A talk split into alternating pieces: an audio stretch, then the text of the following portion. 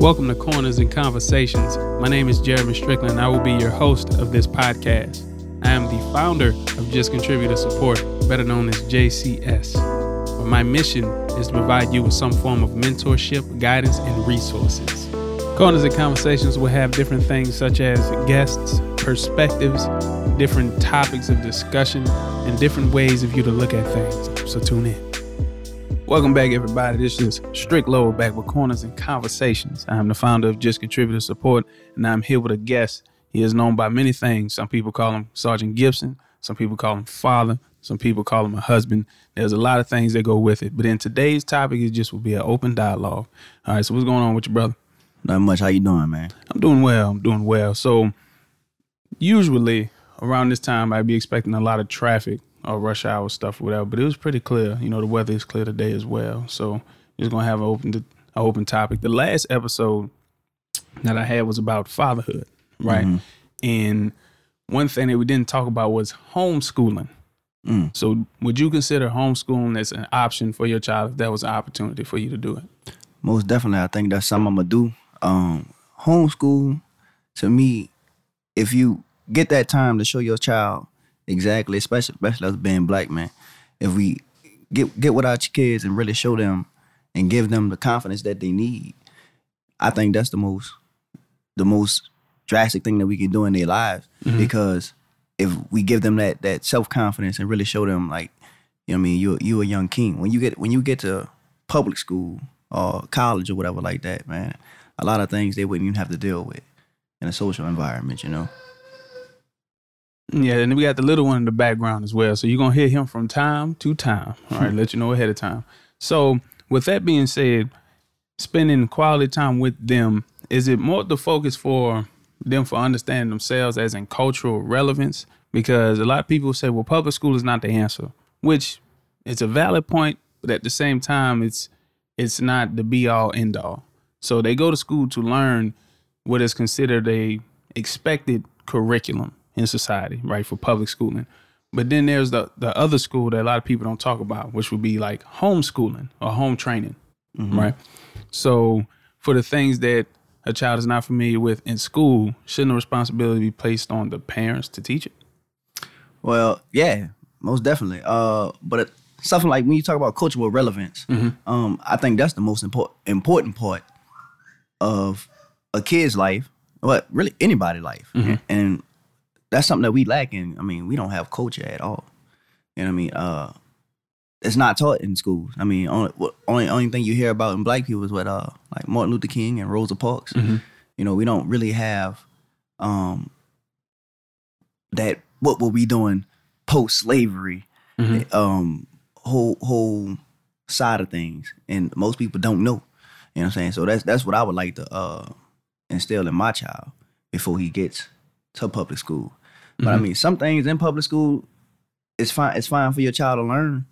And then I think I really want to focus on most things. I don't want my child to go to public school and they think he needs to be... he's not following an expected behavior path. Exactly, mm-hmm. exactly. Because I mean, first thing first, they're going to try to put the child on some type of medicine and say he ADD, ADHD, one of them DDs, you know. So I mean, the first thing I can say, you have to instill that a certain sense of pride in your kid, man, mm-hmm. and then make sure that he can sit the hell down somewhere, you know what I'm saying, and follow instructions. Well, they say there's different ways of learning, right? So it's like, yeah, for some people, they can't be taught one way, or the way I look at it is some people, they have to learn how to learn, right? Mm-hmm. Just because you set a book in front of somebody and say, after you read this, you should get all the information that you need in order to apply it in whatever field that we, you know, looking at. I'm like, yeah, that's one way. But for some people, they don't learn until they're actually doing it. For other people, it's witnessing other people do it is how they get their experience. You know, you think of an introvert or an extrovert, just because somebody's not giving you that information, reciprocating the information that you're giving them does not mean they're not listening. Mm-hmm. You know, for some people, it's a thought process. Now, for me growing up, the reason why we moved from New Orleans was because they wanted to put me on Ritalin. Mm-hmm. My mother was against it. And they were just like, look, he a handful. So it's either you put him on Ritalin or you can't come to any school in New Orleans. Mm-hmm. So she was like, all right, that's why we wound up moving. Mm-hmm. So she didn't tell me that until like later on in life. I guess, you know, with black people, they think about statute of limitations. Mm-hmm. So while you're going through the experience, they don't say nothing. But then 10, 15 years later, all of a sudden, they're open book now. Mm-hmm. You know, if you ask the same questions in due time, you will finally get the answers that it was the later on you'll understand response, you know. And so I was, okay, if that was the issue with me or the misunderstanding of me, because they would say, well, what you do in the class, you're being disruptive. And so as I think about it, is, am I really being disruptive or am I challenging you as a teacher to educate me? Mm-hmm. You know, for some teachers, is if it's too much of an effort to apply, I'm just going to say it goes into the realm of you're being inconsiderate of others. Right, right. You know? I don't know, Barry. I think you one of them, you one of them brothers like me, bro. You can't really just tell me 2 + 2 = 4 and expect me just to run with it. You got to tell me why 2 + 2 = 4 and you got to show me. And I'm really not going to learn and know how to do it until I do it. Yeah, it's not just the answer, it's the concept that you want to understand. So I mean, you got to go into depth with everything with me. I'm not going to say I'm stupid, but I really didn't learn much in school. I didn't really learn until I became an adult. And that's because if I'm not doing it hands-on, mm-hmm. I'm really just doing what you tell me to do. And so when it came to taking tests and stuff like that, if I didn't cheat on nobody, if I didn't cheat off anybody that was smart as hell, right, I probably failed it. And really, I didn't really start grasping things until college, where I was like, all right, shit, I got to do it by myself now because I don't have nobody here. Because, you know, I did college online. Nobody to hold your hand? Yeah, I did college online and I'm right here. It's just me. You know what I'm saying? So I had to get it how I lived then. And them professors not saving anybody. So they'll give you an assignment. Let's say it's due on Sunday and you send them that email Thursday or Friday waiting for that response. Even when they don't respond, that assignment is still due. Exactly. So it's like, I got to think outside the box on this one. That's when I go to the University of Google and YouTube. Right. You know what I'm saying? Get that education there and then come back with this is what I have, mm-hmm. you know, for better or for worse. And see, I'm saying right now, that's how my son is. You know what I'm saying? He not just going to take what you tell him and that's going to be it. You got to show him. Mm-hmm. Like if you be like, hey, this stove is hot, don't touch it. You have to like go over to the stove, put his hand over it, and he might still touch it then. But and then after he learned, why. Mm-hmm. Then I'm not. Yeah, you're right. I shouldn't touch that, Dad. I understood what you were saying. That was literally what we was talking about in the last episode. Like the stove is hot for some people. If they can't be taught, they have to experience it because that's their way of learning. Well, me myself, I probably wouldn't let them just go burn his damn self. Right. But I would, you know, I would minimize the pain he could feel from, because I'm gonna show him, hey man, I'm over here, this shit hot, you know, won't put your hand on it, and if he touched it, you know, stop him right then and there. I'm not gonna let him just, you know, mm-hmm. burn himself down. So at what age do you think he's going to see how other people conduct themselves and then say, this is why I'm different? Man, I think that's very, I don't know, the most influential age, mm-hmm. I think for children is probably while they're real young, between like 6 to 15. You know what I mean? And I say that because I think that's when kids start coming into their own. They no longer, I'm going to say they're more self-aware. You know what I mean? They notice like, I'm black, he's white, I'm darker, he's lighter, I'm taller, he's shorter. I want to be like this guy. Mm-hmm. I want to talk like this. I want to do that. And that's why I was telling you earlier, I would like my child to do the preschool, but I would, after preschool, I would have him homeschool. Mm-hmm. So that way he gets, all right, cool, you are a black man, you be like daddy. You know what I'm saying? But at the same time, that comes with me being a man that I want him to be. It's beautiful. That's one way to look at it. There's, what I tell myself is, there's the first 10 years of your life is given to you. Mm-hmm. You know, it's not really you. There you go, right there. It's not really you being involved so much or having any say on how you go about things because you're constantly learning. That's that sponge phase. You're just taking everything in and just, if I see it, all right, I consume it. Now I'm just going to put that out there, and that's how I'm attesting myself. It's like everybody is a scientist between the age of, you know, 1 day to 1 year. Right. Excuse me. 1 day to 10 years. Everything you're interacting with to see what the responses is. There's a lot going on that you don't know, but you're figuring it out. Right. And that's how it's so simple for them to learn different languages or different different ways of going about stuff because they're constantly learning. There is no limitation on what is it they can learn because they're constantly learning. Right. So when you look at it from age 11 to 20, it's like their own thought process is being developed, who they are as an individual, how they interacting with people. And there'll be a lot of expectations that they have to fulfill then. The expectations of themselves, of their family, their peers, society, as a nation. There's a lot of expectations that goes with it. Do you think he's going to have trouble with educating people on how he wished to be treated? There will be a time where somebody's going to say something that he don't agree with, or somebody is going to do something that he don't necessarily agree with, or he don't understand the reason why they did it. Do you think him being able to educate people saying this is how I wish to be treated will be an issue as he grows up? Mm-hmm. I think, well, it's a real in-depth answer that I have to give you. And that's because what I want to instill and show my son is to be a man of understanding. And I'm not sure why I heard this is, but I heard like the first rule to having good understanding is to understand that everybody does not think and understand at the same level as you do.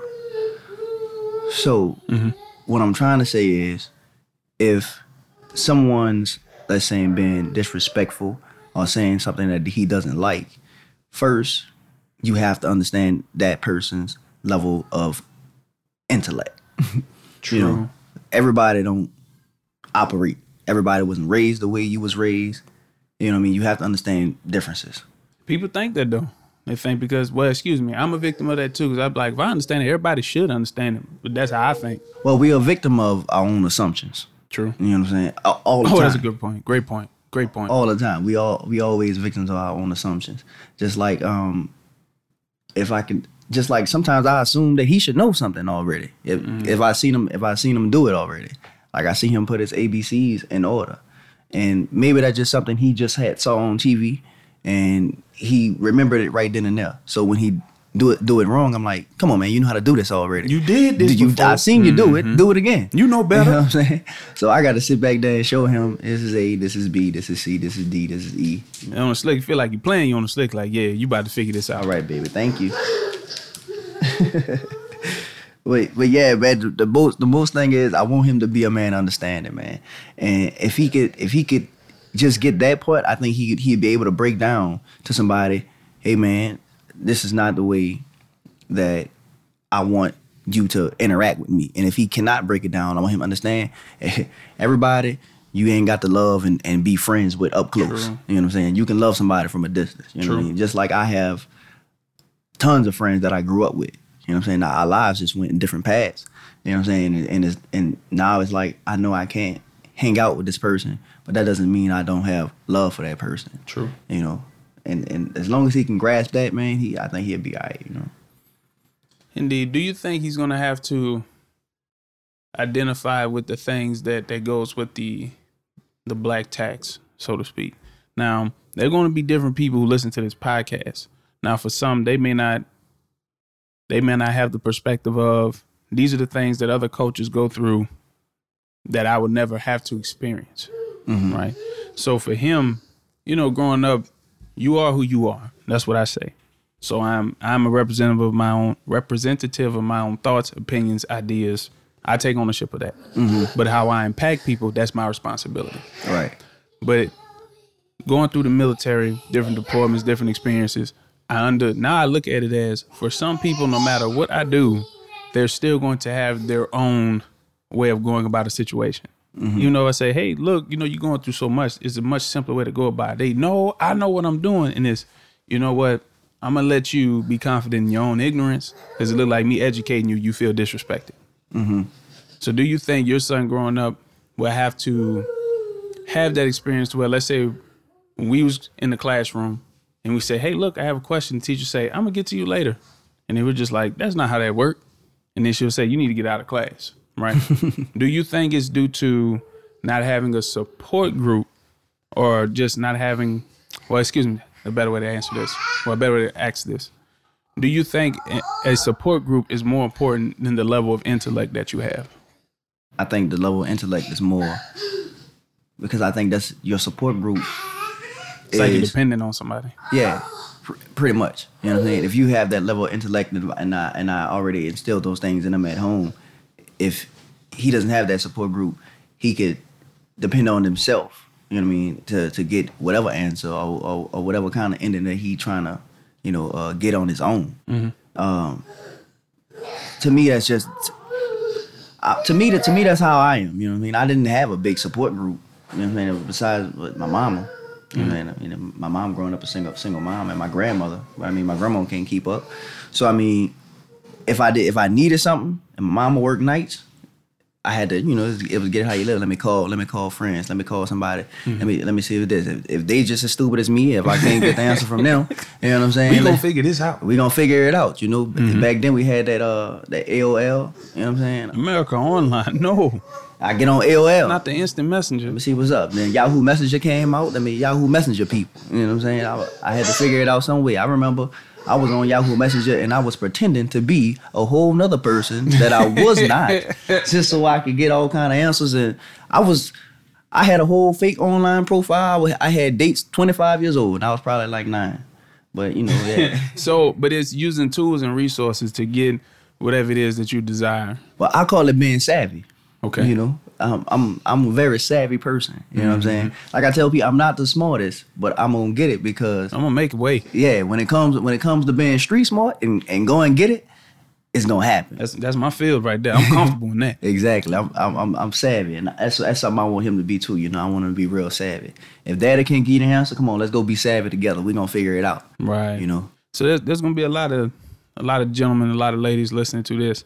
And they're saying, this is irrelevant to me. I don't have children, right? Mm-hmm. This is irrelevant to me. I'm not experiencing these things. This episode is a waste of time. But what's crazy is I focus so much on this because in due time, they will become the same people that they are not paying attention to. Mm-hmm. As in, for some, they say, well, yeah, you know, my household, my upbringing was not the best, but I ain't crazy. I made a way, mm-hmm. right? And then they were to have a child. And I don't think they look at it as this is the do-over. Right.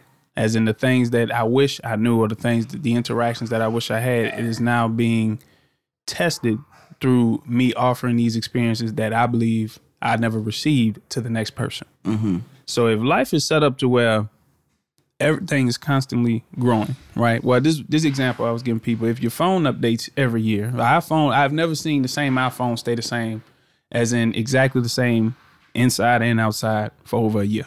Mm-hmm. That makes sense? Mm-hmm. I've never seen an app that you download on your phone that don't actually be updated in due time. Mm-hmm.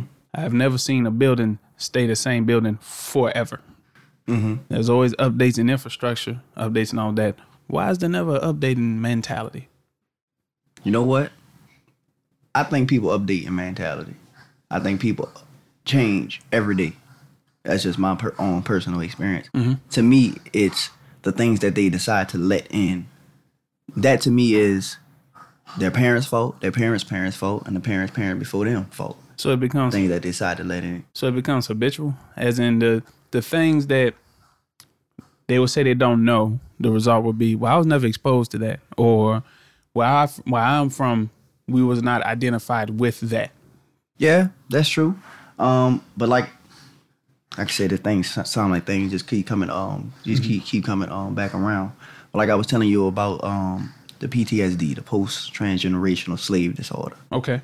So if my mom can't cook, right, but she teach me how to cook, mm-hmm. and I can't cook, but I teach my son how to cook. Now he can't cook. Now we all don't know that we can't cook for nothing. Right. Right. You know what I'm saying? But all he know is, man, when you make baked chicken, you're supposed to put all this pepper in it because that's how I taught him. You know what I'm saying? And it's what they know. It's all they know. You know what I'm saying? So now you come along, you telling them, man, you don't put all that damn pepper on no baked chicken, man. What the hell wrong with you? Yeah. You know what I'm saying? But that's all he know. That's all he was exposed to. You know what I'm saying? So it's like I say, all that comes downfold. You know what I'm saying? But I mean, it's a thought process. And it goes into, well, excuse me, to add on to what you were saying, there was this husband and his wife. And for every time around Thanksgiving, it was a ham, right? They would take the ham and the wife would cut the ham in half and put it in the oven. Mm-hmm. And so then the husband was like, well, honey, why you always do that? And she was like, I don't know, my mom do it. Mm-hmm. And so when they had the Thanksgiving, you know, hey, mom, you know, my wife, she always cut the ham before she put it in the oven. And she said, you do that. Mm-hmm. And the mother's response was, well, my mom did it. That's why I did it. So when they got to the grandmother, they said, well, love it. Everybody's cutting the ham in half and putting it in the oven. Why do we do that? What is the tradition behind that? Mm-hmm. And so the grandmother was like, well, the reason why I cut the ham in half is because it could never fit on the pan. That's why I put it in the oven. That's the reason why. So if nobody never asks or inquire as to why they do the things that they do, they will never understand the reason why they continue to do it. Mm-hmm. So that's a valid point that you put out, that if they're not, the point that you put out, if cooking is not the best thing that you'll be remembered by in the family, why is that continue to be passed on compared to outsourcing that to somebody who has more experience in that? Mm-hmm. I think it's the pride in not asking for help. You know, but me asking for help is saying that I'm lesser. For mm-hmm. me asking for help, it means that I'm not as confident in my abilities to do something. Mm-hmm. You know, I think that's a strong pill to swallow right there. Oh, yeah. Because you have to trust somebody else to be able to provide the things that you can't. Mm-hmm. And, man, and also, bro, like I said, we are some of the people closest to us. I mean, you are your mom and your dad and mm-hmm. aunts and uncles and all that. And I'm a direct reflection of the people that came before me. You know what I'm saying? Now, at some point when we actually get this, I'm gonna say we at some point when we do become woke, you know, I gotta put the parentheses on it at woke. When we actually do become woke, become conscious of the decisions that they make. That's when it's our responsibility, you know what I'm saying, to do better. Mm-hmm. You know, because I mean, I'm not gonna lie, my sisters and brothers, I mean, they ain't, you know, their eyes still closed, you know, and the only thing, like my sister, she has they call that, I want to say she has some kind of mental disorder, mm-hmm. where she just be flashing out for no reason, just get mad for no reason. That's not bipolar at all. It's bipolar. It's a form of bipolar, but it's I forgot what they call it. Schizophrenic. Mm-hmm. That's what it is. It's she's bipolar, schizophrenic, or whatever like that. Well, some people say, well, yeah, that's the reason why she's crazy, and I was like, nah, that's what makes her human. Exactly. But to me, she ain't crazy. That's just who she is. She makes a lot of sense all the time. And sometimes I feel bad because she always blame. Oh man, I'm like this because of you, mama. You woo this right. and that. And my mama paid her a lot of attention growing up. You know what I'm saying? Mm-hmm. And by me being the middle child, I never got really paid all that attention, but I really didn't care. I was all that whatever. You know what I'm saying? But that goes with the territory. If you the middle child, the oldest and the youngest, they need the most attention. And it's like, oh, you gonna get there. Mm-hmm. So by me being that middle child, I really didn't care about people giving me attention, but I really don't care for people. I just observe. You know what I'm saying? Mm-hmm. So I learned a lot from just being on the outside, and I said, you know what? She did that. She made that mistake. He did that. He made that mistake. And that's a way of learning. That's how I learned. Observational. I know I'm not going to do that. Right.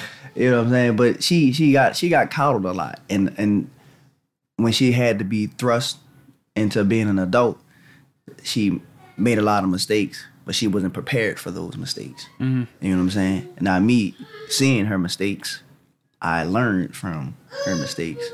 And my little brother, you know, of course he has autism, very, very severe autism. You know, he can't talk. So he was basically, you know, a baby from day one to now year 20. My baby brother's what, 25, mm-hmm. 24? But I mean, like I said, that's part. I really understand her because when she say, "Mom, I'm like this because of you. You didn't do this, you didn't do that, you didn't do this." I understand, even though it doesn't feel right. You know what I'm saying? To be like, "She right." You know what I'm saying? But I understand. You know what I'm saying? I understand. I can see how we get to this point. Exactly. But the thing that she don't consider, all right. Not only is it my mom's fault, but it's her mom's fault and the mom's fault before right. that, you know. I was valid points, and I also want to add this to the conversation. There was a gentleman, I want to say his name, 19 Keys, and he was saying that there's a difference between relatives and family, right? So relatives, that is what you're born in. You have no say in that, obviously. But family is who you choose to be, have that close connection with. Right. So there may be some listeners who listen to this and they say, well, yeah, I understand that, but at least you have a family to refer to. You have people you have those discussions with. Right. For better or for worse, you have somebody. Mm-hmm. There's some people who they literally say, I'm out here by myself, and they mean that. Mm-hmm. You know what I'm saying? So us in our profession, you know, being responsible for average youth, having a relationship and building a rapport with them, it's like you're learning about yourself the same way you're learning about them, mm-hmm. right? They're going to be able to point out things about you that you wasn't even paying attention to because you never had the reason to acknowledge it. Right. So for those who don't have a support group, is that the incentive for them to pull out their cell phone, their own Facebook, social media, whatever, and go look for people who they aspire to be? Is it that you have to find a close-knit group in your neighborhood and say, this is the agenda that we have to move forward? Like, how is it that they could get a foundation for themselves if they feel as if they're not in a world that is geared towards structure? Well, if they want it, they can get it. And especially in today's world, you know what I'm saying? That's why a brother that I listen to, E.T., the hip-hop preacher. Okay, you know Eric Thomas. Okay. Doc. Eric Thomas. So when he tell me in his podcast, that if you want to do something, no matter what it be, real estate, you want to be a football player, basketball player, and you want to be the best you could be, you know what I'm saying? You need to reach out to somebody in your field, no matter where they at, you can get a hold of them. You know what I'm saying? That's Facebook, that's Instagram, there's Snapchat, no social media. If you just type in pound football, or pound basketball life, mm-hmm. or pound whatever, you right. don't see all these people that's posting about this. Hashtags. Well, it's the chain reaction. Everything associated with that catchword, that phrase, it all pops up. Exactly. And somebody's going to be willing to help you, or somebody's going to be willing to share the knowledge that they have in order to make you better. Because, I mean... just for the love of it, too. They're not even charging for it. And that's how the world is, man. The world, man, we by nature, we gossip. True. You know what I'm saying? By nature, we gossip. And I guess that's something that I won't instill in my son, too, man. Sometimes you just got to... be a smart dummy. Sometimes you got to play dumb. You know what I'm saying? Because if you ask questions, man, the world gonna tell you. All you have to do is listen. You know what I'm saying? If you just sit there and you ask questions, let's say you was in the steak business, right? You cook the best steaks in the world. Okay. You know what I'm saying? You know what I say. My people, we can't cook. You know right. what I'm saying? But now I won't go into the steak business. You know how you gonna do that? Oh man, I'm gonna come into your store. Hey man, you cook some good steaks, man. Let me get 5 T-bones. You know, me and my family, we about to cut up, man. How long you cook them steaks for? You know, I'm just gonna ask questions, man. How long you cook them steaks for? And it's just the passion for what they love to do. They can't wait to tell exactly. you what the secret sauce is. So now you sitting up there, you like, yeah, man. What I do is depends on if you want it medium, well. And I got my little notepad. I'm like, I'm just listening to it on the phone, maybe, you know.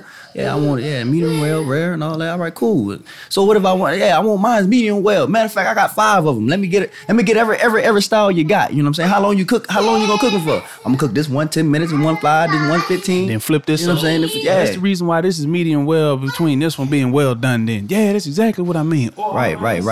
And then I'm like, what kind of seasoning you put on it? Because you know I don't like all the kinds of seasoning. You know, got the dry rub, got the wet rub. I marinated for this, and all I'm doing is just soaking it all up. You know what I'm saying? It's all about finding that person. You ask the question to somebody who's passionate about what it is that you asking. Right. And now I can sit up there and go make my own steak business because I know everything you doing. You know what I'm saying? And I can put my own spin on it. You know? And that's love. Because they'll say, all right, I tasted that. I see what you did there. Mm-hmm. But you did this part here different. What did you do that was different? I just added a little pepper. Another dash. That's it. Yeah, that's it. So that's a very interesting point that you was able to present as well, because for a lot of people, I think it's the first step. It's not necessarily that they don't know what they should do or they don't know who they should say it to. It's just the fact that they're depriving themselves of taking that first step. Right. Because anybody could give you information and you can learn from it, rather it's something you would value or you learn not to speak to that person anymore. Oh, yeah. You know, so I think that is. But do you think there should be a code of conduct, as in for things that you don't know, you should follow these set procedures to go acquire information that you don't have? because let's make it culturally relevant, right? Okay. For somebody who is behaving in a way that we would define as that's inappropriate or that's unnecessary. Ignorant. Mm-hmm. For us to go address them, they will take it as we are trying to play them or we're trying to belittle them. But in actuality, we're just trying to educate them because we have a passion for them being the best potential that they could tap into. Because right now it looked like they just cutting themselves off from an opportunity.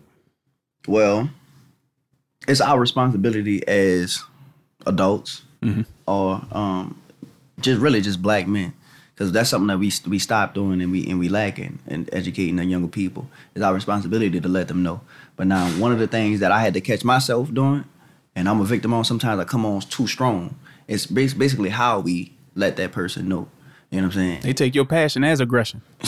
Exactly. Mm-hmm. And you know, I'm hands-on. I'm real aggressive. So I had to learn how to scale back. And sometimes I have to...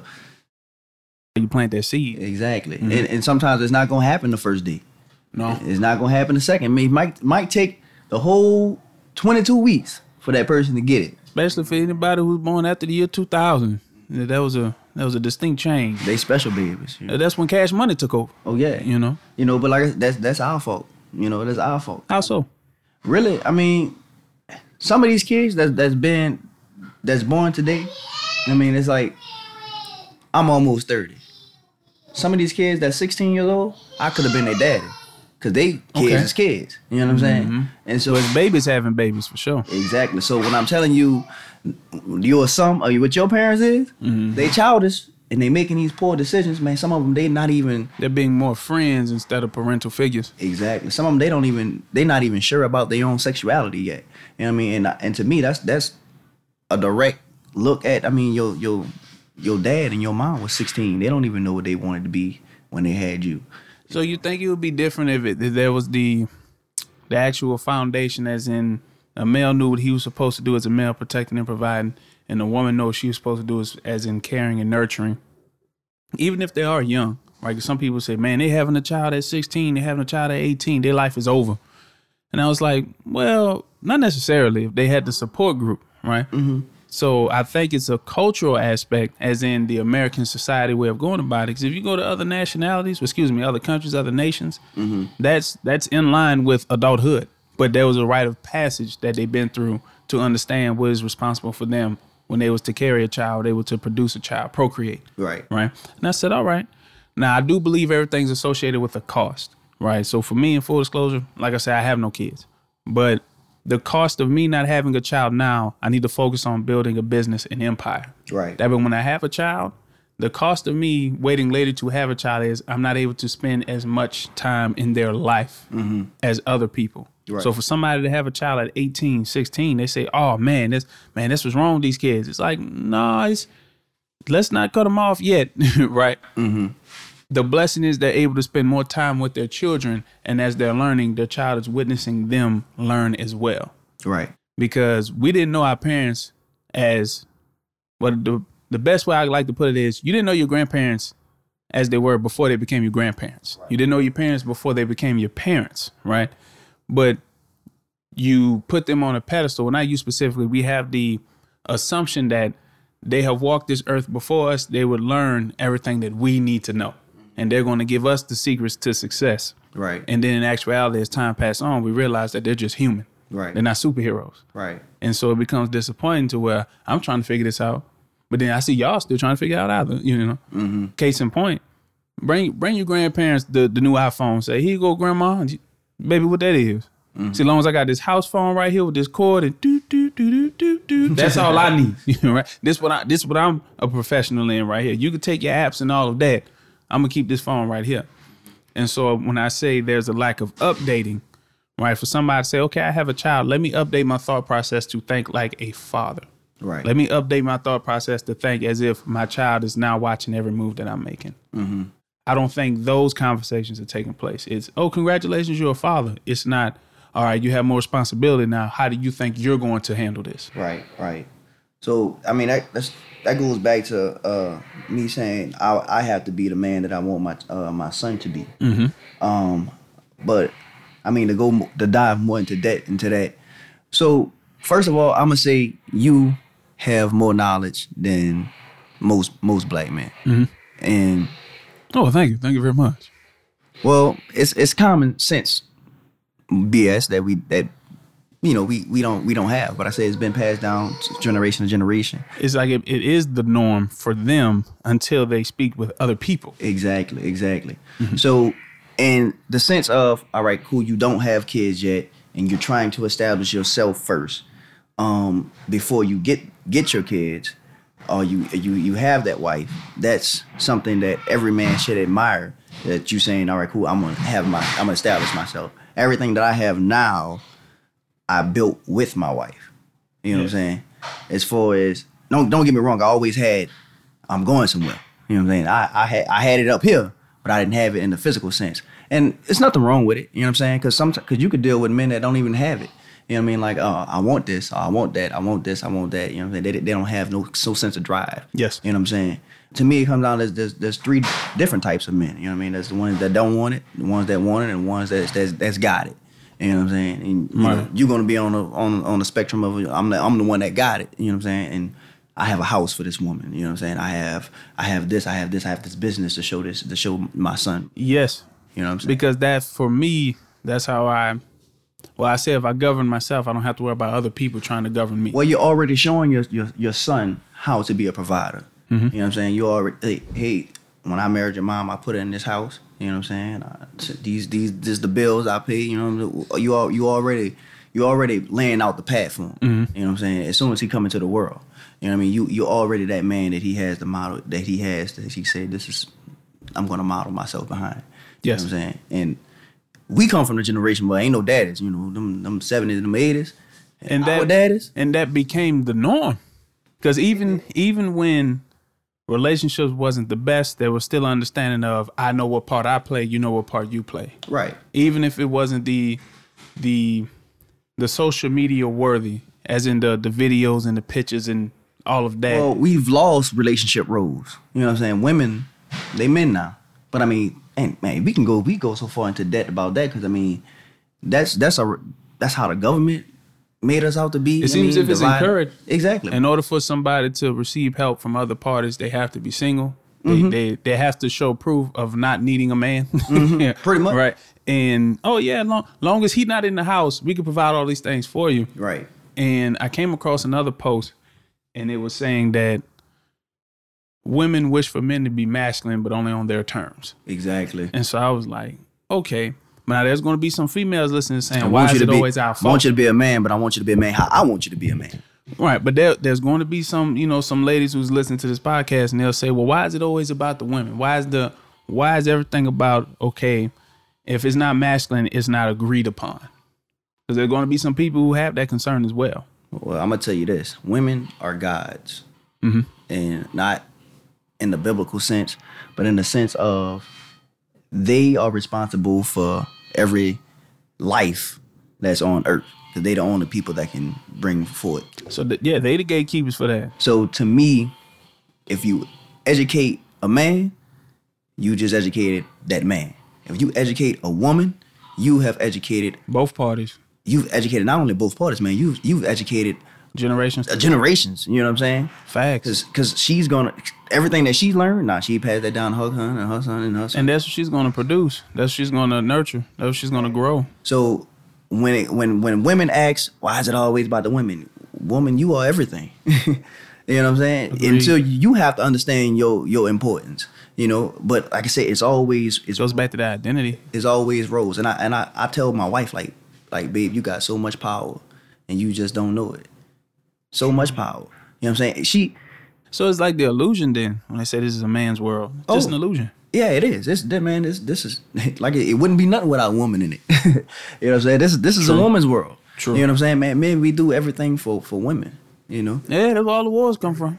And I hate when I get that. That one brother like, man, you tripping. I don't do nothing for these. Man, you just don't know. It's just, really, if I didn't do nothing for a woman, man, I wouldn't go get no haircut. I probably wouldn't shower most days. Right. I wouldn't care how my car looked. You know what I'm saying? All I really need is a video game and a place to play it. So your consideration of others would be irrelevant. Exactly. I wouldn't even care. That's crazy. Well, it makes sense, but when you're putting it in that form right there, it's hard to ignore it. right? Because it's, well, yeah. What I was asking, oh no, the conversation we had the other day, somebody could be in one part, let's keep it in Louisiana. Somebody could be born in the south of Louisiana. Somebody could be born in the north of Louisiana. Mm-hmm. They have never met each other. They don't have the same family. They don't even have the same background. They don't even have to be the same race. But what's crazy is they would share a similar thought process. Mm-hmm. And what's crazy is to witness somebody behave in a way that is clearly not in line with what their cultural expectations would be. Mm-hmm. Right. So if somebody is white saying, oh, no, I'm familiar with what it takes to be black. I'm familiar with the culture. It's like they identify with the culture, but yet they don't identify with the people who represent it. Mm-hmm. That makes sense? Right. And so I find it confusing, but I used to get upset by it, especially at work where you'll see, you know, some gentlemen, they how do I put this? ATL, right? Right. What's my girl name who was from the Nunu? Nunu. How she had everything she needed, but she always conducted herself in a way for the sake of acceptance. Right. Right. When you look at these other gentlemen, well, primarily gentlemen, that's what we deal with. When you look at these gentlemen, and they conducting themselves as such, and it's like, dude, when you leave this program, you about to go run your father's business. Like, why are you trying to be accepted with somebody who will be irrelevant in 5 months? Right. Right. Or why are the things that you have to express yourself so mandatory? Right. So if you listen to the rap lyrics, the music and all of that, it's not saying rappers are the reason why mm-hmm. people behave this way. I'm saying the thought process that surrounds by how easily impressionable the individual is. Because mm-hmm. they will take it and they'll live it. Mm-hmm. Like right now, they worshiping Kevin Gates. Not that it's an issue, but they still thinking he living in Baton Rouge when he's in California. You get what I'm saying? Mm-hmm. It's the, who else I got? The NBA YoungBoy, right? They're all doing things because in their mind, they provide for their families. Right, right. Right. Dude, we could talk about what it is that they're doing correctly, what they're doing wrong. But it's irrelevant when it comes to you being responsible for your household. Right, right. So for some people, I'm going to do what I got to do to take care of my family. Rather, it impacts people in a positive way or a negative way. At the end of the day, who's going to pay my bills? Right. Like there's somebody listening to this podcast right now that it may not be going the way that they wish for it to go, but they know that's the path that they have to take for survival. Right. So for somebody who be born in the streets, well, not be born in the streets, they will come from a rough upbringing. And they'll say, if I don't know nothing else, I know how to conduct myself in the streets. Mm-hmm. You can't take that person and put them in corporate America and put them in a boardroom meeting and say, be yourself and be shocked when they offend people. Mm-hmm. So should there be like a code of conduct for everybody to abide by? First, I'm gonna go back to the whole music thing. Mm-hmm. NBA YoungBoy, I just was thinking this to myself. I really don't, because I find myself liking the music.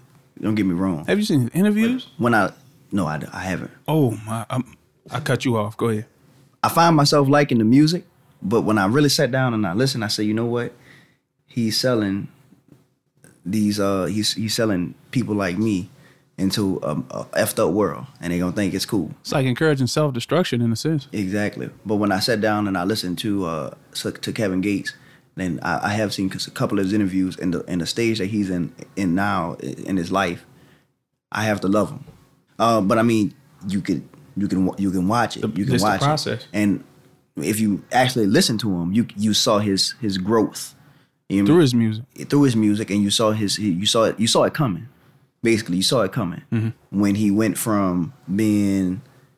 I'm ignorant of ministries. This is what happened to me. And I'm about to die over this. Exactly. But he always showed his emotion behind it. You know what I'm saying? True. It was always emotion behind it. When I listened to NBA YoungBoy, it just lacked a sense of I'm doing wrong. It's just, I'm going to step on me a nigga and it's going to be whatever. You know what I'm saying? And you know, I would say, oh, it's just music. It's just entertainment. It's like, nah, my nephews, like they don't even live that life. But they know the lyrics. Mm-hmm. You know what I'm saying?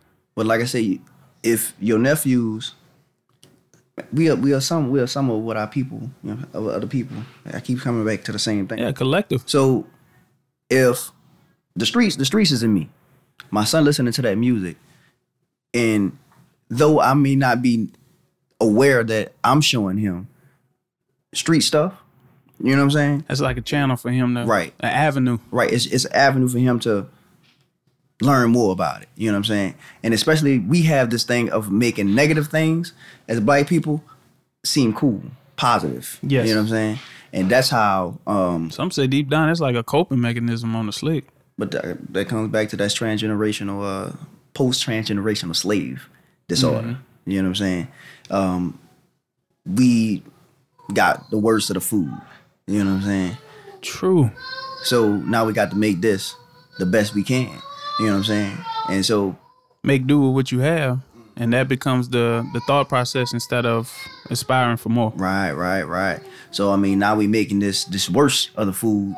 Man, you throw some seasoning in it. Don't take that bad. It tastes so good. You know what I'm saying? So now we learn to love it. Now when we see that brother, he eating kale. Man, kale. What the hell is that? What the hell, boy? You ain't got no taste of that. You ain't rice. You don't eat this motherfucking pork rinds, boy. Mm-hmm. You know what I'm saying? What's wrong with you? Chitterlings. You know what I'm saying? Eat that, boy. But it's pig feet.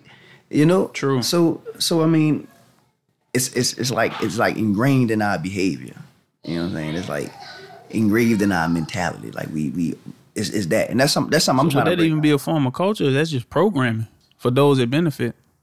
Well, excuse me. It's not our culture. It's not our culture, but we have to break that. You know what I'm saying? We have to break that. Habitual. And that's why I say with my son, you have to teach them what the hell were we doing before all of this? You know what I'm saying? Instill that. Because the 80s was unforgiving. The crack with the cocaine, that's on a whole nother level. I look at some people, I know I might offend some people. I look at some people and I say, man, yeah, the 80s wasn't good to your people. You know? Not at all. Now, I do tell myself now it takes different sorts of people to make up this world. Mm-hmm. Because like you point out, it's like strict. The way how you think, everybody don't think like that. The same way how you would think. Mm-hmm. Not everybody has the same wave. They don't operate on the same frequency. Right. And I was like, all right, that makes sense. Mm-hmm. But there's a difference between disagreeing with what somebody said and misinterpreting what they said as them as a person. Right. And so I had to learn that as well, because somebody would tell them stuff and I get frustrated by it, because in my mind, I'm having the assumption that they should know better. So I'm saying you as a person is stupid. Mm-hmm. But it's like, no, maybe they just misspoke. But I never gave them the opportunity to clarify. I never said, you know what? You have a valid point. Invite me into your world so that way I can have a better understanding. Mm-hmm. People confuse an insult with assault nowadays. And doing a history about it, we're just reading Post-Traumatic Slave Syndrome by Dr. Joy. Y'all can look it up when you get a chance. She was saying that for us, black people, if we are always conditioned to think the way how somebody explains something to us is not just how they feel about us. Mm-hmm. We have the point where we have to prove them wrong. Right. So if somebody say we're lesser, we have to prove that we have more. So I could be getting $10 an hour at work, but if it looks as if I'm wearing the most expensive shoes, it looks as if I'm making $100 an hour. Mm-hmm. If I'm buying a better car, it looks as if I have a more affluent or a better lifestyle, even though I can't even afford it. Mm-hmm. So for what you're saying, it goes back to that conditioning. It's what people believe internally is what they tend to manifest. Right. So if somebody believed they're of lesser, they would tend to manifest that. Mm-hmm. So if an artist is able to understand that through their art, mm-hmm. through their work, the way how they communicate and people interact with them, mm-hmm. that they can impact lives, I think they would do things differently. Right. Sometimes I don't think people would do things differently. You know what I mean? Some people are past or beyond your help. Beyond the point of no return. You know what I'm saying? Because there's a point where you ain't, this is who I am. This is what it is. I'm going to live this way. I'm going to die this way. But to add on to that as well, for those who not going, like you see yourself not being able to have those interactions with them. Or let's say society as a whole, they will look at groups of individuals and say, we can't even associate with them. Mm-hmm. Where do they go? What part do they play in this society if they're being casted out to the side? The people that's saying, this is not what I want for me. For the people who don't seem to fit the mold of what we're establishing. What do they? It's not just mentality. I'm talking about the sexuality of it. I'm talking about the way how they identify themselves with certain things. Mm-hmm. For those that they have the disagreement with the norm, for those who have the confused perspective, as in there's people who know exactly what it is that they want out of life, and they already plan themselves out to the T. So when they die, they don't have no regrets. they lived their life. Mm-hmm. There's other people who 30 years old, they still trying to figure it out.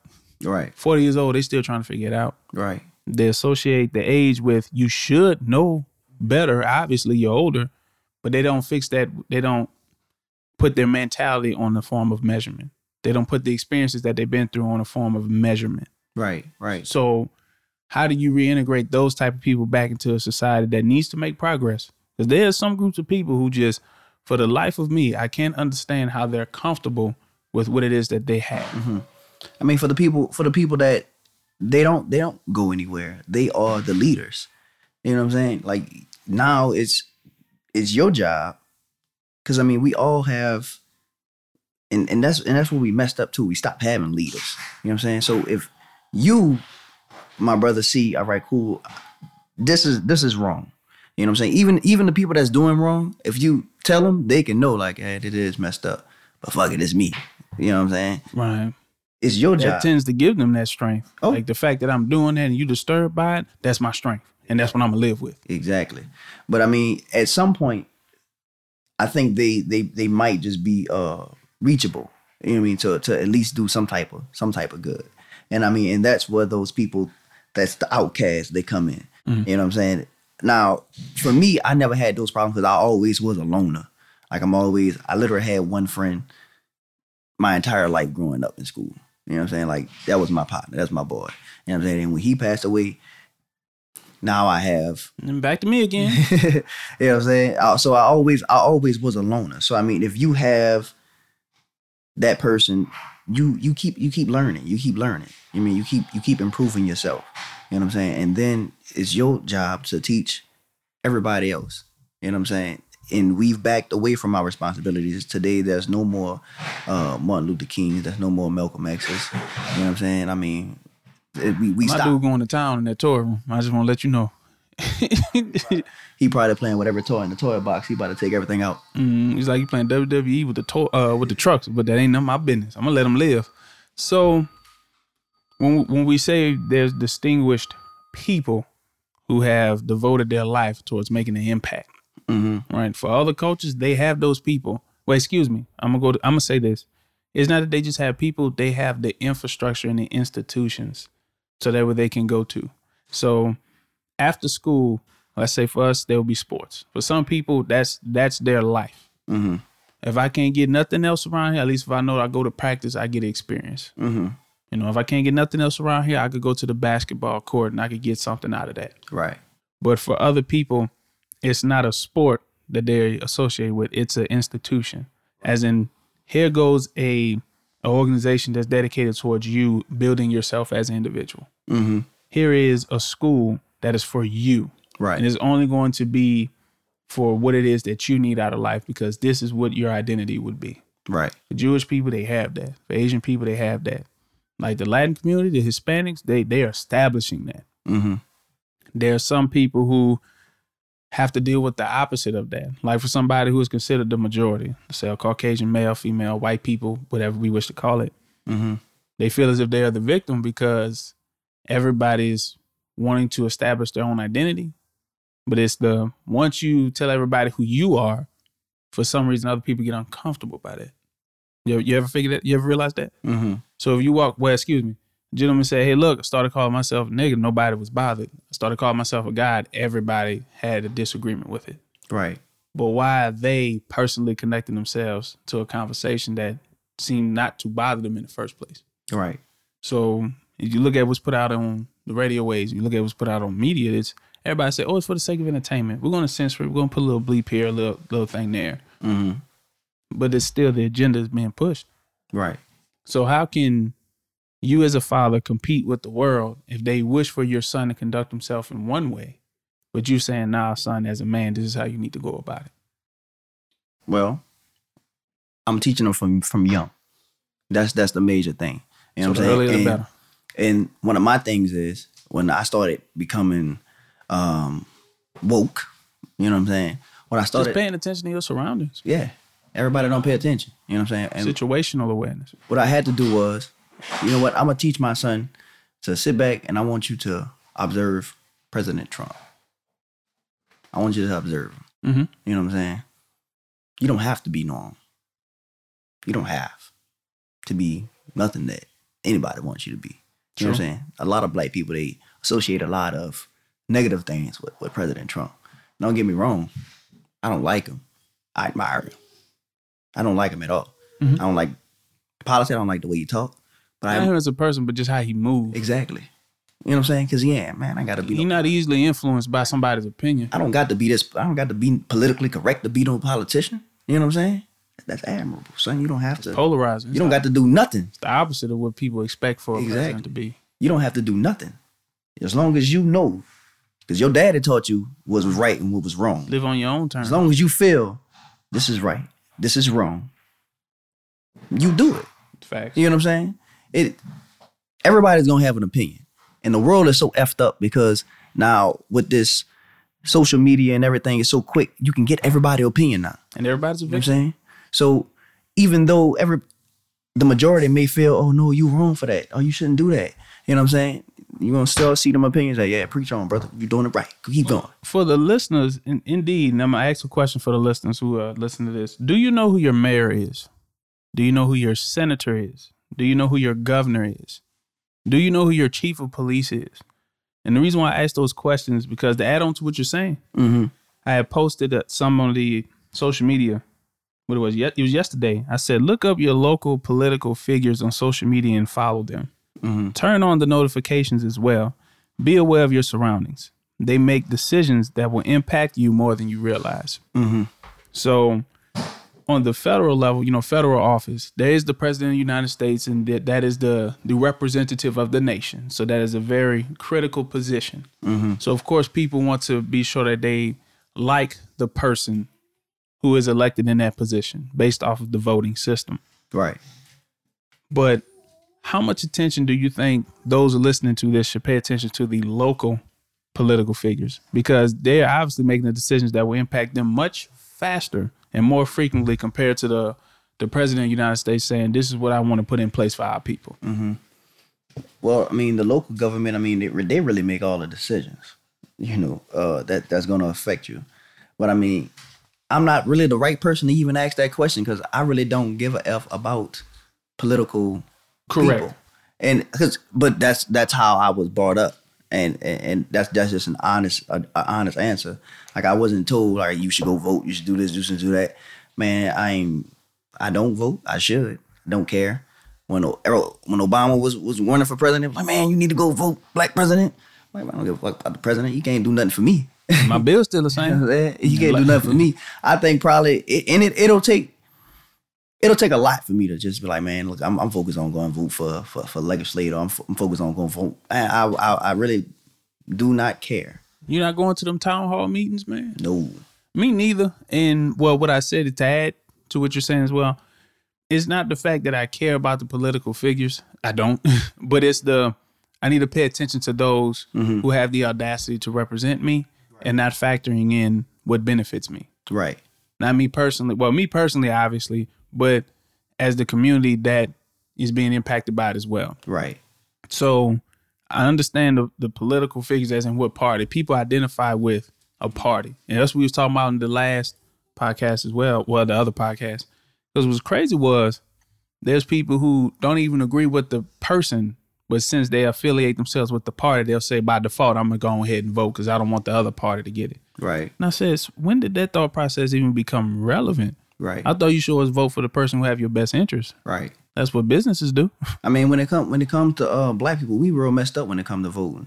If you go back to when we were first starting being allowed to vote, the Democrats, they wasn't really for black people. Black people were Republican. You know what I'm saying? And then somehow, some way that flipped. Swap. You know what I'm saying? And then really, I feel like Democratic parties, they really do the most fucking the black people. They just do it softly. It's like, who can sell a better dream? Exactly. You know what I'm saying? We gonna fuck y'all softly, but Republicans, we gonna do it to you hard. You know what I'm saying? So to me, it just comes down to who you want to F you. You know what I'm saying? Because I was looking at the debate, that as well. I was looking at the debate, and it was pretty much the reason why you should vote for me because I'm not the other guy. Mm. I was like, when did that become a valid approach exactly. to something. So our things, so what we need to do as black people as a whole, and I think I heard this from Killer Mike. It was something good. You know what I'm saying? We need to have our black leaders, which they're not many, they're not all. And Junior has joined us at the table. So we need to bring our black leaders as a whole and see what we need, what do we want as black people. Mm-hmm. You know what I'm saying? And get with these people that's running for office, no matter at what level they are, you know what I'm saying, what state they're in or whatever like that. And we need to bring, this is our wants, this is our demands. Can you meet them? And the ones that best suit our wants and our demands, that's who we vote for. That's true. I also, it was a shirt that I had seen somebody had posted. I need to buy that. But it wasn't a shirt, it was a jersey. And the phrase said, be the person who you needed when you was growing up. Mm-hmm. And I was like, man, that is a very impactful quote. Because a lot of people, they'll say, because of somebody not being there, that's the reason why I am the way I am. Right. Or for somebody not being involved, that's the reason why I do what I do. And it's just, I can sit here and I talk about all the things or the lack of relationships that I have with some family members. Mm-hmm. But then how does that pertain to me if I'm molding a future for somebody that I care for? Right. So the aspect of political figures, they're going to do what they do regardless. But that's the way of the land. Mm-hmm. That's the laws of the laws of nature, so to speak. If you go to any other nation, they have a system that they have in place to ensure that their best interest is being taken care of. Right. So when people say, well, they don't do their job, I understand that. But what part did we have in them, or what part did we have in holding them accountable? Right. Because like the comments that I get when people say, well, yeah, they need to be held accountable. Yeah, they need to do this. Yeah, they need to do that. I said, all right, I understand that, but what plan of action are we putting together to address that? Mm-hmm. You know, so just like what you pointed out with Killer Mike is, as a collective, when we going to have that round table talk and saying, this is going to be our code of conduct, these are going to be the priorities of what we wish to address. And for anybody who wishes to identify with this, you have our support. Mm-hmm. It's the same way an organization will have, all right, look, you got $50 million.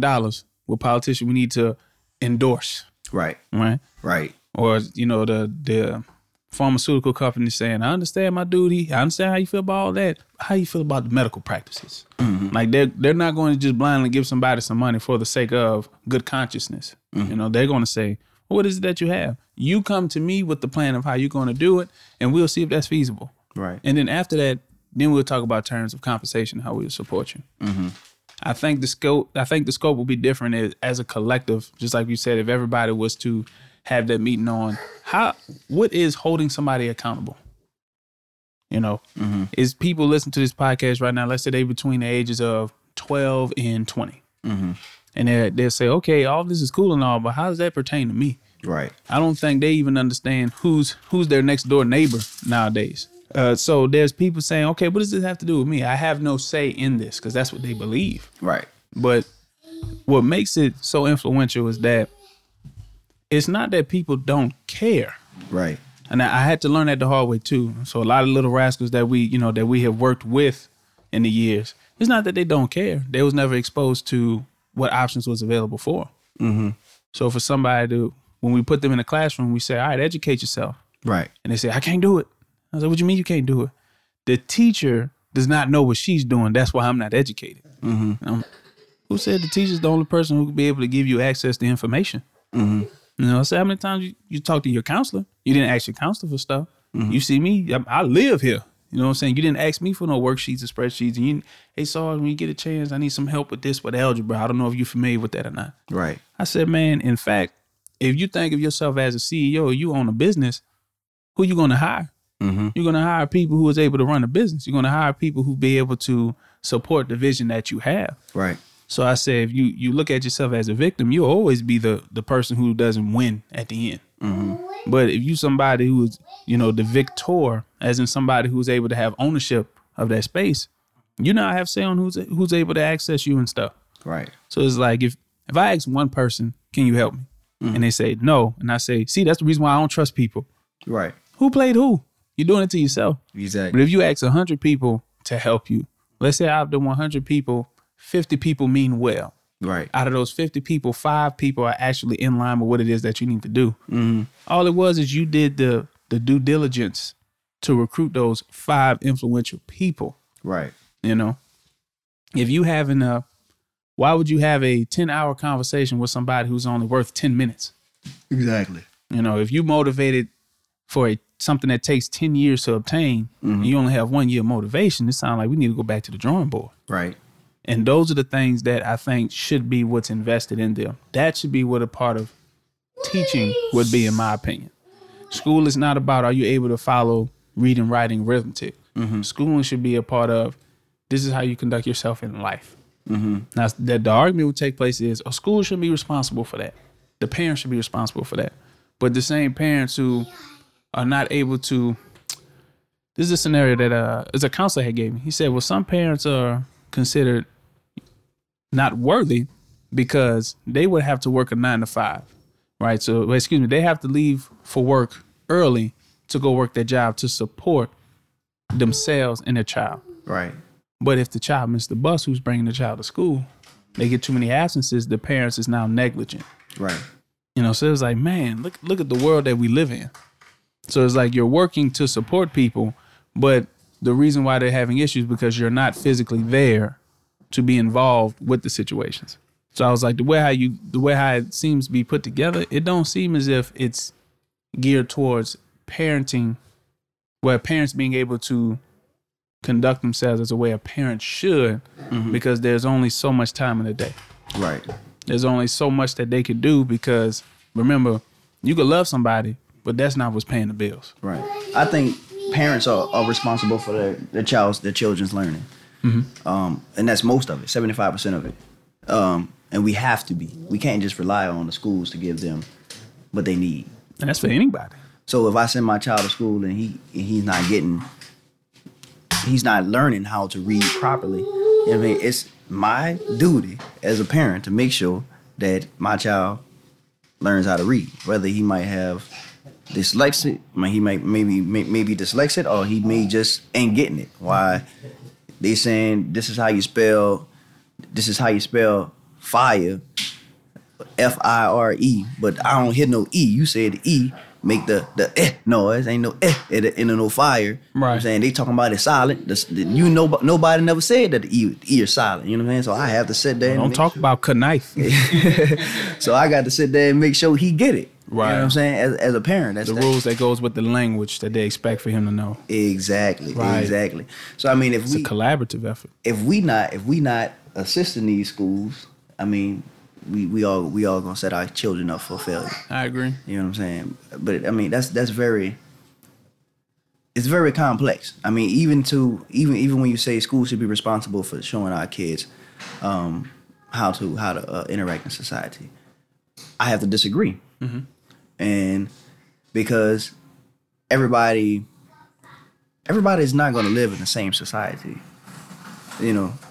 And I'm not sure the meaning of society, but I think there's multiple societies, you know what I'm saying? I mean, you might have... There's different levels of hierarchy. Exactly. So, I mean, you may have... This is how... So, let's say if school just teaching you how to live middle-class life, that's what I think they do anyway, you know what I'm saying? Teach you how to be a good worker, not really a good entrepreneur. Exactly. So, if school just teaching me how to be a good worker, you know what I'm saying? And there's people with more money that's sending their kids to a school that's teaching them how to be business owners. How the hell do you get out of being a middle class person? So if I'm sending my kid to the poor school, how the hell am I getting them from out of being poor? You know what I'm saying? So it all comes down to that parent. You know what I mean? So I have the drive.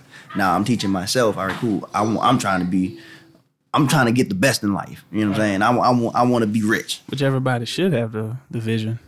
So. Now it's my duty, because I mean, honestly, I think even if I had $1 billion, you know what I'm saying? Don't get me wrong, I probably have a decent house, but I don't have a drive to have a house with 47 rooms and. I do. I don't. No. I don't. I want 6 kids, man. And even if I had 10 kids, I don't need 47 rooms. I probably have 12 rooms. That's modest. I'll take it. You know, I probably have 12 rooms. I'm not that person. There's some people who are uncomfortable with us having dreams that scare them. Yeah. And But excuse me, that's a quote from Muhammad Ali. If your dreams don't scare you, you're doing something wrong, or you're not doing something right. Right. If I believe I'm phrasing it correctly. The thing is, last podcast, I was like, yeah, look, you know, I was like, I don't want to be rich. I want to be comfortable. And I was like, nah, rich. Nah, hell with that. You got to be rich. Well, even, what's his name? Grant Cardone. He was like, you want to know who the most selfish people are? Poor people. Think about it. I need this, I need this, I need that. What about me? People who have money is the reason why I can't make progress in life. And it's like, go look for a product and sell it then. Sell or be sold. Pick one. Right. Right. And I was like, man, when you put it that way, that's rather simple. But it goes back to that conditioning, as in we was talking about as well. It's not just one entity's responsibility to ensure that the individual that they're who's receiving all this information should be receptive of all of it. It's a collaborative effort. So it's I see you're having trouble with these things in school. I'm going to assist you with that. Right. You know, or if I can't do it myself, we're going to find somebody who is in line with what it is that you need. Just being able to understand that you don't have to be the beginning and the end of everything could be a great way of removing yourself from the burdens that you would face for not getting out of your own way.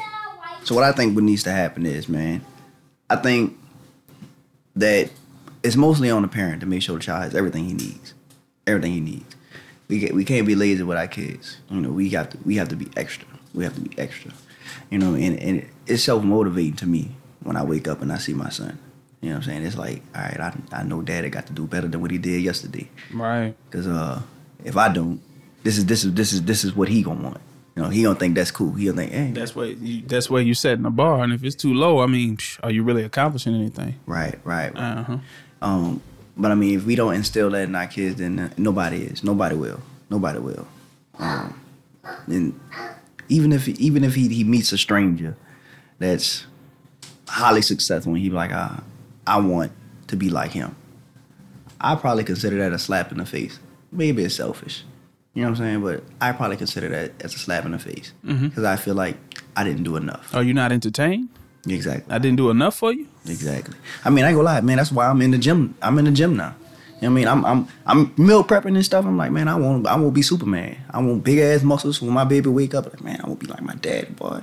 I want that to mean something. Like when somebody mess with him, he be like, I'm gonna call my daddy. You know what I'm saying? I want that to mean so much to him. He don't need to look nowhere else because everything he needs is right at home. Exactly. So I mean, we got to educate. We got to hold their hand, make sure they got it. I heard somebody say, "I don't want my son to have no job when he go to school." That's something we always put on. Black people always put that on.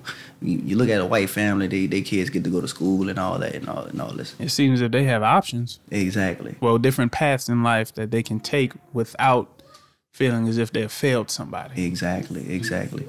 Now, me myself personally, I plan on having a decent amount of real estate by the time my child is of age. I do want him to work, but I don't want him to have to work. You want him to work for the experience, not just for the paycheck. I want him to work because I want him to have a sense of pride in the things that he gets. It's different when somebody else buying your shoes than when you buying them. True. You know what I'm saying? I felt like a man when I paid my first cell phone bill. Exactly.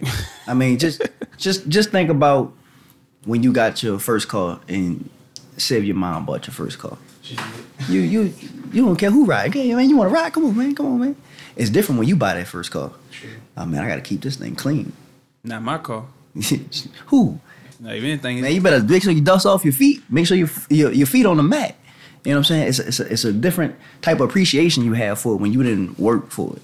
You know what I'm saying? I agree. I don't think I'm ever going to be the man to just give my kid anything. You know what I'm saying? Oh, Daddy, I want to go do this. I want to do this. I want to do that.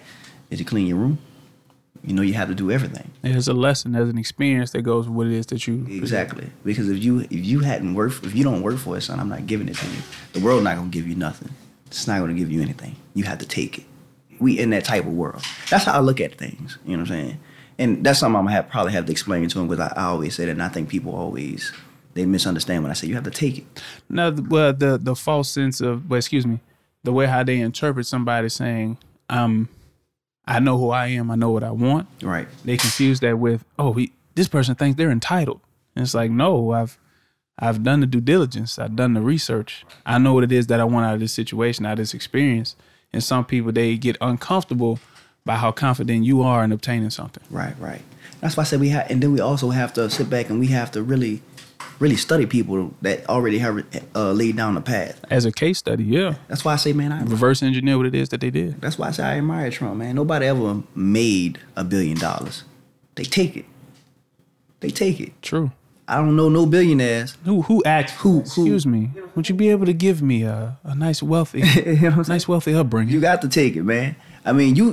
It's messed up, but if you want it, it's laid out. I mean, there's no good billionaires that don't have somebody that's working under overseas somewhere that's only making $2 an hour in some kind of sweatshop or nothing like that. Man. Mm-hmm. If you want it and you got the balls to get it, go take it. And not only that, there's a lot of people that go, oh, that's selfish, why do you do that? But look how many people has now have a source of revenue, some income, because of the positions that he have established or the opportunities that he opened up for people. Exactly. Or for any business owner. You know, somebody said, oh, I'm self-made. I do everything myself. And I was like, yeah, but the day you in the hospital and can't work, it's like you set yourself up for failure. Mm. You know? And then nobody's really ever really self-made, bro. Nobody's ever self-made. Mm-hmm. Even if you are a successful drug dealer. I did it all by myself. If you are a selfish drug dealer. Did the cook and wrapped it. And you making $100,000 a year. $100,000 a year. You took that $100,000 a year. Because what about those people that's suffering from the drugs that you're selling? What about the people that's dying from the drugs that you're selling?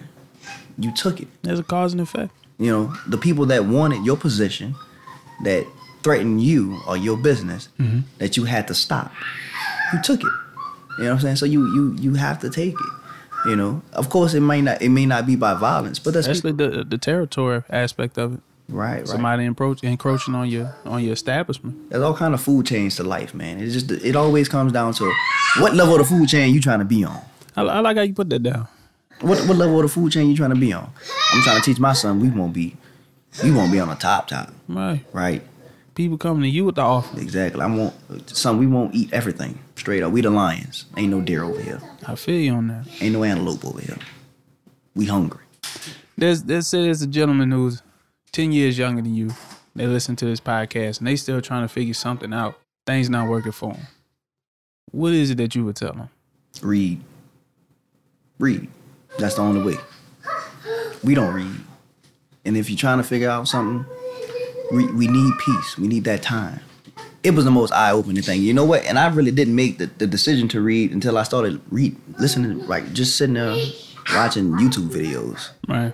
I think the first person to really put me on was probably, I saw a video on Facebook. It was E.T. He was talking, you know, the video with the kid. He out there running, playing football. Mm-hmm. He gives this whole spiel about how he went out to the ocean and all that. He dumped his head on the wall and all that. I can't breathe. And you won't be able to reach success until you want it as bad as you breathe. And that gave me a sense of, all right, I know what it takes. I need to not want to be able to breathe in this. I got to be ready to die for it. You know what I'm saying? What you wish becomes what consumes you. You surround yourself with that. Exactly. So that sparked me. Nah, I had to go look for all kinds of stuff, this and that. And then I had to decide, what avenue do I want to be in? What makes the most money? Mm-hmm. Then I learned, all these rich people, y'all hide y'all money in assets. I had to learn what the hell an asset was. Mm-hmm. You know what I'm saying? So I started learning about stocks and bonds and real estate and all this and that. This is what I want to do. I can make money and hide money into it. No problem. Tax breaks. You know what I'm saying? Tax cuts. So when I learned that, now I have to learn, what does it take?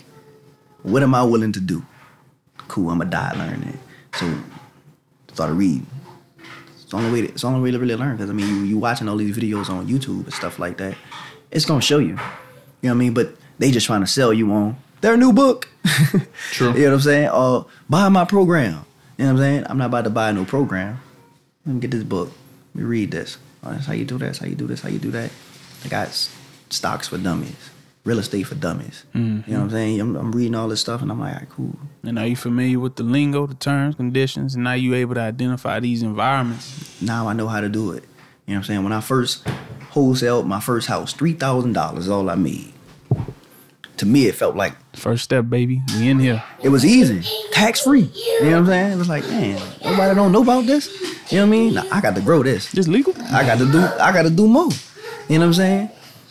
And you have different seasons. You know what I'm saying? But as long as you have that time for yourself, you read and then you keep improving. You always have to improve. Set a new goal for yourself every day. It's the process. My goal every day, and it might just seem something just stupid that you can do, is to be better than I was yesterday. How can I be better than I was yesterday? And sometimes I fail. You know what I mean? I've had setbacks that lasted for months. You know what I'm saying? But I mean, you always have that drive. And you say to yourself in the back of your head, how can I be better than yesterday? Or you find somebody that motivates you. Somebody needs for you to be rich. Facts. Somebody. Whether it be your mama, your grandma. Your siblings, your son. Your next door neighbor. Somebody needs for you to be rich. There's somebody rooting for you in your corner. Exactly. You just got to realize who those people are. And they need it. When I say they need it. They got all kind of problems that you can help them out with. You know what I'm saying? I was talking to a gentleman and I said... You read a book that's 80 years old. How many years of knowledge you just got? 80 years. I said, how long did it take you to read a book that has 80 years worth of knowledge? Well, it ain't going to take 80 years. Exactly. So you just got 80 years worth of information that you didn't even have to go experience. Let's say you took care of that in what, 8 to 16 hours? Just throw out something. But the point is, in one day, well, 24 hours that it would take for you to consume something. Right. You just now learned where other people had to live their whole life and experience. You can experience this stuff, man, without even having to pick up a book if you feel like that's old school. Man, it's on your phone. Google. There is no excuse to not knowing today. You can Google this and that president and whatever like that and read passages and Wikipedia and all kinds of stuff. And what made them influential? What it was that made them influential? It was the debate in Iowa. Exactly. That gave them the confidence to continue. Man, you can Google how to make $1 million and they'll give you 500,000 ideas. Facts. And counting. I Googled how to make $1 million fast. They gave me, I think one was trading penny stocks. One was actually like some kind of scam that you can do on with Cash App. You know, I wasn't down for that. I tried it, but I failed. You know, one was Bitcoins, and one was gold mining Bitcoins. I want to see. I mean, so it's all kinds of different avenues. One was selling stuff on Remember, I made the account. Yes. One was selling stuff on eBay and like dropshipping. eBay and Amazon. Mm-hmm. So I mean, just finding products from overseas that's real cheap that people buy every day. You know what I'm saying? It's like, oh yeah, all I gotta do is find a product, get a little money and buy it. Yeah, upsell it. And then come here and then upsell it. Bought it. Oh, I bought all this for 10 cents each. Let me sell it for $10 each now. You know what I'm saying? Nothing but profit right there, baby. Let's do it, you know? So it's all kinds of ideas and stuff like that that's out there, man. And with all this knowledge right at our fingertips, man, just read about it. Facts. Before we go, you got anything to say to the audience? Nah, man, y'all keep y'all head up out here, man. It's a tough world, but it's not a tough man's world. It's a thinking man's world. So, in closing, there was this post that I came across, and they wrote it on a piece of cardboard, and it was like, for those who need to hear this, if you're going through something and you feel as if you can't see the light of it at the end, place your hand over your heart. You feel that? That's a heartbeat. That means you have a purpose. Mm-hmm. Never give up. And I was like, man, that was impactful. Mm-hmm. But thank you, everybody, for listening. This is Stricklow with Corners and Conversations. I hope all is well. Take care of yourself. We're here with Sergeant Gibson. We'll be able to invite him again to have more conversations. But you all take care of yourself, all right? Peace.